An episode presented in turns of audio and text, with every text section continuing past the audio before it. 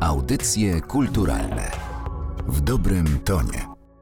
Słuchają Państwo audycji kulturalnych podcastu Narodowego Centrum Kultury. Ja nazywam się Martyna Matwiejuk, a moim Państwa gościem dzisiaj jest Joanna Kaczmarek, reżyserka filmu dokumentalnego Chopin Nie boi się ciemności. Współproducentem tego dokumentu jest Narodowe Centrum Kultury, a film mogą Państwo od 14 października zobaczyć w kinach. Witam Cię bardzo serdecznie w audycjach kulturalnych. Dzień dobry. I zacznę od pytania, które w zasadzie pobrzmiewa przez cały ten film. Czy muzyka może zmieniać rzeczywistość? No ja nie wierzę naiwnie w to, że muzyka może e, zmienić e, świat, że może kończyć e, wojny, ale na pewno może wpływać na ludzi, na każdego z osobna.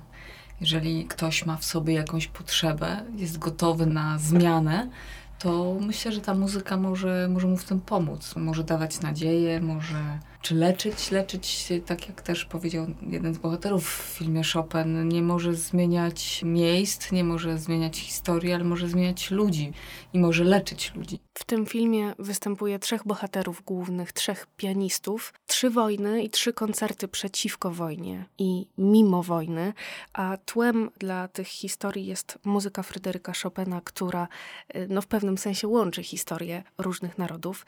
Jaka koncepcja stała u podstaw tego filmu? U źródeł tego filmu był pomysł zrobienia filmu o Chopinie z muzyką Chopina, dlatego że koproducentem tego filmu jest Korea Południowa, gdzie wiadomo, Chopin w Azji, w Japonii, w Korei jest bardzo popularnym tak. kompozytorem. Oni, ich liczny udział w konkursach pianistycznych, w konkursie chopinowskim świadczy o tym, że oni Chopina po prostu kochają.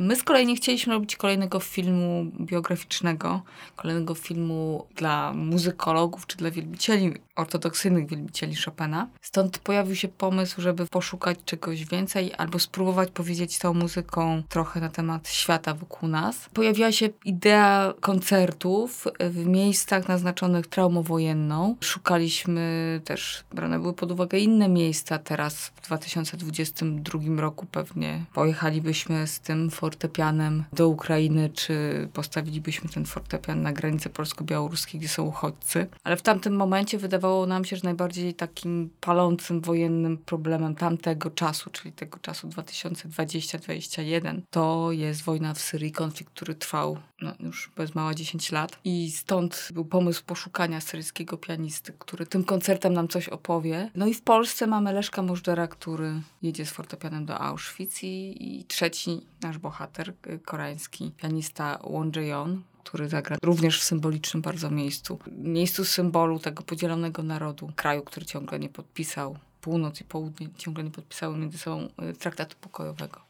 To przybliżmy może jeszcze, kim są ci bohaterowie. No myślę, że Leszka Możdżera polskim słuchaczom przedstawiać nie trzeba, ale też y, ci pianiści nie są przypadkowi. Oni też mają swoje związki z Chopinem. Tak, Leszek Możdżer, no to wiadomo, pianista, kompozytor, improwizator. Może tak ortodoksyjnym wielbicielom Chopina nie jest tak do końca, znaczy jest znany na pewno, ale nie jest kojarzony jako taki pianista chopinowski, chociaż przecież Leszek nagrał płytę z muzyką Chopina, którą sam przetwarza i na bazie której improwizuje. Ale mamy też dwóch pozostałych bohaterów, bardzo ciekawe postaci. Won to jest taki klasyczny pianista, koncertujący na całym świecie, grający między innymi Chopina. Bardzo znany w Korei, też bardzo znany w kręgu osób, które się tego typu muzyką e, pianistyczną interesują. No i trzeci bohater, bardzo ciekawa postać, Fares Basmadi, to jest pół Polak, pół Syryjczyk, urodzony w Aleppo, w tej chwili mieszka w okolicach Londynu. 10 lat temu brał udział w konkursie chopinowskim, ale od tego czasu bardzo zmienił swoje życie. W tej chwili nie jest koncertującym pianistą i właściwie dla potrzeby naszego filmu i dlatego, że sprawa wojny w Syrii była dla niego na tyle ważna, zdecydował się wrócić do takich regularnych ćwiczeń i takiego reżimu y, pianisty koncertującego. I mamy takie trzy postacie, też z różnym podejściem do muzyki, z różnym podejściem do muzyki Chopina, ale tak naprawdę no, te trzy głosy, to to jest taki jeden, jeden głos na temat muzyki. Bo właściwie po obejrzeniu filmu można poczuć, że, że ich więcej łączy, mimo tej innej, innej e, teraz e, muzycznej drogi. To, co może zaskoczyć e, podczas oglądania tego filmu, to myślę przede wszystkim bardzo symboliczne miejsca i takie nieoczywiste, jeśli chodzi o koncerty z muzyką. Wspomniałaś już o obozie koncentracyjnym Auschwitz-Birkenau, w którym zagrał Leszek Możdżer. Pozostałe dwa koncerty także w miejscach niezwykle nietypowych i ważnych. Tak, Leszek Możder zagrał nie w obozie, dlatego że międzynarodowe umowy mówią, że na terenie samego obozu Auschwitz nigdy nie może zabrzmieć muzyka. Mhm. Fortepian bardzo blisko bramy śmierci przy tak zwanej Judenrampe, czyli takim miejscu, do którego dojeżdżały transporty z więźniami, gdzie odbywała się ta pierwsza selekcja, gdzie wybierano, kto będzie żył dalej, jak to od razu idzie na śmierć. Traumatyczne i symboliczne miejsce. Fares Basmadi zagrał dla Syryjczyków w pobliżu zniszczonego wybuchem portu w Bejrucie. Właściwie szukaliśmy różnych e, miejsc, w którym można by zagrać dla syryjskich uchodźców. No to był też czas COVID-u, także pewne rzeczy były to kompletnie nieprzewidywalne, bo gdzieś wiadomo było, że do Syrii jako takiej, do Aleppo y, no, nie pojedziemy z różnych względów i bezpieczeństwa ekipy i tego, że no, żaden Syryjczyk mieszkający poza Syrią nie możemy mu zapewnić stuprocentowego bezpieczeństwa, że on stamtąd wyjedzie. Więc wiedzieliśmy, że do Syrii nie możemy pojechać. Szukaliśmy obozów uchodźców, między innymi rozważaliśmy Zatary, największy obóz uchodźców, ale tam wybuchła epidemia COVID-u, to obóz został zamknięty dla osób z zewnątrz bezterminowo. No, wydarzyła się ta, ta wielka tragedia, wybuch w porcie bejruckim, który tak bardzo symbolicznie, e, wizualnie chociażby zbliżył ten Bejrut do tego, jak wygląda w tej chwili Syria. A z drugiej strony właśnie tam w Bejrucie mieszka ponad milion uchodźców z Syrii, więc wiadomo było, że to jest ta bliskość wojny, bliskość granicy i liczebność uchodźców sprawia, że to miejsce będzie najlepsze. A trzeci koncert odbywa się też w takim miejscu kompletnie niekojarzonym z salą, dalekim od sali koncertowej, czyli na moście w Korei Południowej, ale zbudowanym w połowie przez północ w czasie wojny koreańskiej, połowie przez południe.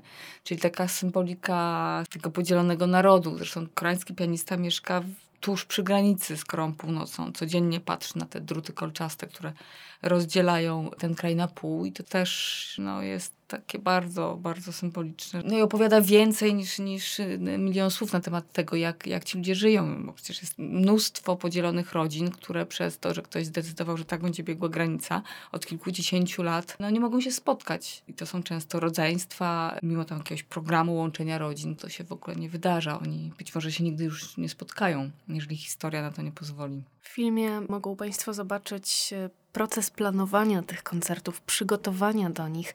Zastanawiam się też, co one oznaczały dla samych pianistów, no bo już te miejsca, o których powiedziałaś przed chwilą, to jest olbrzymi ładunek emocjonalny, a co dopiero jeszcze tak poruszająca muzyka, jak muzyka Chopina właśnie tam. Myślę, że o tym, co czuli pianiści, najlepiej powiedzieliby oni sami, ale mm, no tam w filmie widać ten proces przygotowań często na podstawie takich zwykłych czynności, jak Niezbędne jest chociażby przywiezienie na taki koncert fortepianu, co nie jest takie proste, zwłaszcza, że trzeba ten e, fortepian dostarczyć na most, czy przewieźć kilkadziesiąt e, kilometrów, kilkaset, tak jak fortepian na Leszka Możdera, on jechał zanim w miejsce koncertu. Tak naprawdę w filmie pokazujemy oprócz tych takich symbolicznych, fizycznych czynności przygotowania fortepianu, tak naprawdę taką drogę bardziej myślową pianistów. Oni opowiadają o tym filmie. No każdy podchodził z innym nastawieniem. Najbardziej takie emocjonalne było to dla Faresa, bo ten konflikt się dzieje tu i teraz. On się urodził w Aleppo, to jest w tej chwili zniszczone. Jego rodzinny dom, jego mieszkanie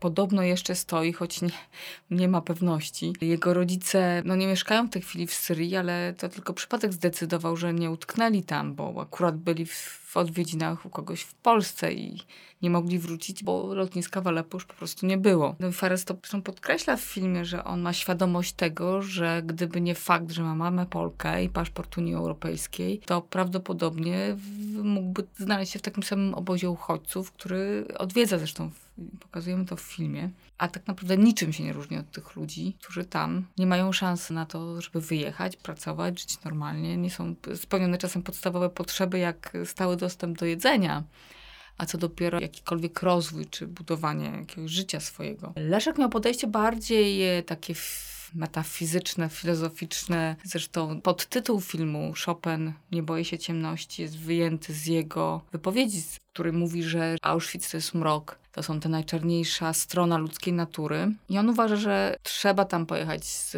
jasnością, którą jest muzyka. I on się tego nie boi, on jest na to gotowy, żeby spróbować to miejsce oswoić, żebyśmy je próbowali uleczyć. Także on jechał z takim, wydaje mi się, spokojem wewnętrznym, też zgodnym z jego, z jego filozofią. Osoby, które interesują się postacią Leszka Możdżera, myślę, że się dowiedzą bardzo wiele ciekawych rzeczy na temat jego podejścia do muzyki też do sztuki, do miejsca człowieka we wszechświecie. Z kolei y, Łon, myślę, że, że dla niego to było bardziej takie, on szukał związków między historią Polski, historią Korei, doszukiwał się w losie swojego narodu trochę związków z tym, w jakim momencie Chopin y, tworzył. I on tak podszedł do tego bardzo tak zadaniowo, ale też to było dla niego bardzo ważne, zwłaszcza, że na widowni się udało zaprosić uciekinierkę z północy. To też nie jest takie łatwe, żeby ktoś się zgodził, bo, bo nawet jeżeli, no wiadomo, że są osoby, którym się udaje uciec w różny sposób, no to nie chcą się ujawniać, dlatego że zostawiają zazwyczaj gdzieś swoje rodziny i, i boją się ich bezpieczeństwo. Oni się nigdy nie spotkali, ci trzej pianiści, ale jakaś taka była wspólnota, wspólnota ich celów. I myślę, że to się udało. We wszystkich tych trzech koncertach brała udział publiczność. Jakie reakcje tych ludzi obserwowaliście? Bo w filmie też przytoczone są wypowiedzi potomków ofiar Holokaustu czy uciekinierów wojennych.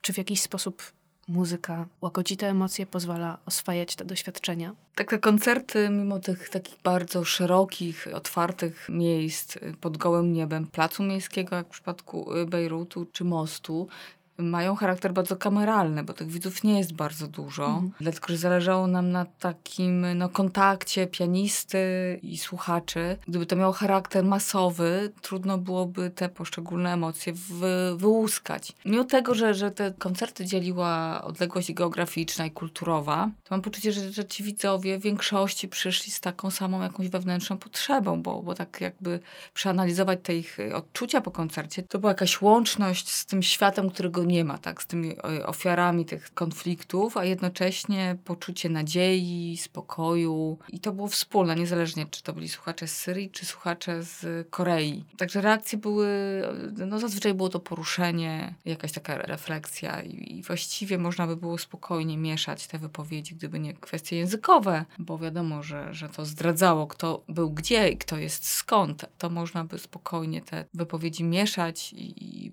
tak naprawdę było to bardzo podobne podobne wspólne doświadczenie tej muzyki. To świadczy, że tak naprawdę jesteśmy wszyscy w środku tacy sami i to tak był trochę eksperyment, zbadanie tej terapeutycznej roli muzyki, tego tak naprawdę jak, jak ta muzyka, jak sztuka działa na ludzi. No tak, w filmie też e, te wszystkie trzy historie się przenikają. E, zapadła mi w pamięć scena pakowania e, fortepianu, kiedy w Polsce jest fortepian władowywany, mówiąc kolokwialnie, do jednego z aut. Natomiast drzwi się zatrzaskują i odjeżdża już zupełnie furgonetka w innym miejscu na świecie. Chciałam cię jeszcze zapytać o pracę nad tym filmem od strony produkcyjnej, bo wspomniałaś, że to przypadło na czas pandemii.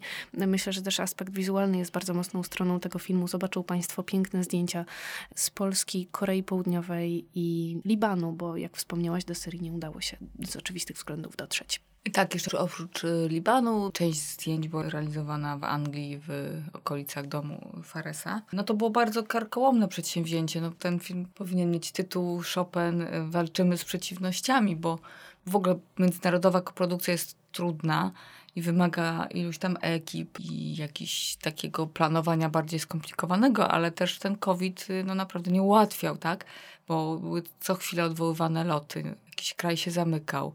Lokacje, które były już wymyślone, spadały, nie było możliwości kręcenia tego. A jednak to nie jest tak, że mieliśmy tam pojechać z jednym bohaterem, tam miał stanąć fortepian, więc jeżeli fortepian był już znaleziony gdzieś, a to miejsce nam znikało, albo była informacja, że zamyka się z powodu COVID-u i nie wiadomo kiedy się otworzy, to była decyzja trudna, czy czekamy na to miejsce i właściwie nie wiadomo do kiedy, czy trzeba szukać innego rozwiązania. Także to było pod tym względem ciężkie przedsięwzięcie i, i posiłkowaliśmy się naprawdę różnymi karkołomnymi rozwiązaniami, żeby też zamknąć film w jakimś czasie, który był z powodów też tej międzynarodowej koprodukcji założony. Nie można było sobie tak odłożyć i, i, robić tego na zasadzie dokumentu obserwacyjnego, że dobrze, to jak się to wydarzy, to my wtedy wrócimy, będziemy dalej robić zdjęcia, bo po pierwsze mieliśmy też kontrakty naszych pianistów, którzy mieli inne zobowiązania zawodowe i wiadomo było, że jeżeli teraz mają dla nas czas i może za chwilę też, ale już nie wiadomo, co się wydarzy za pół roku czy za rok.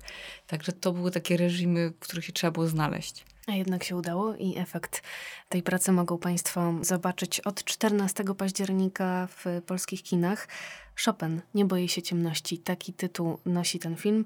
Moim gościem była dzisiaj jego reżyserka Joanna Kaczmarek. Bardzo dziękuję. Dziękuję bardzo za zaproszenie. Audycje kulturalne w dobrym tonie.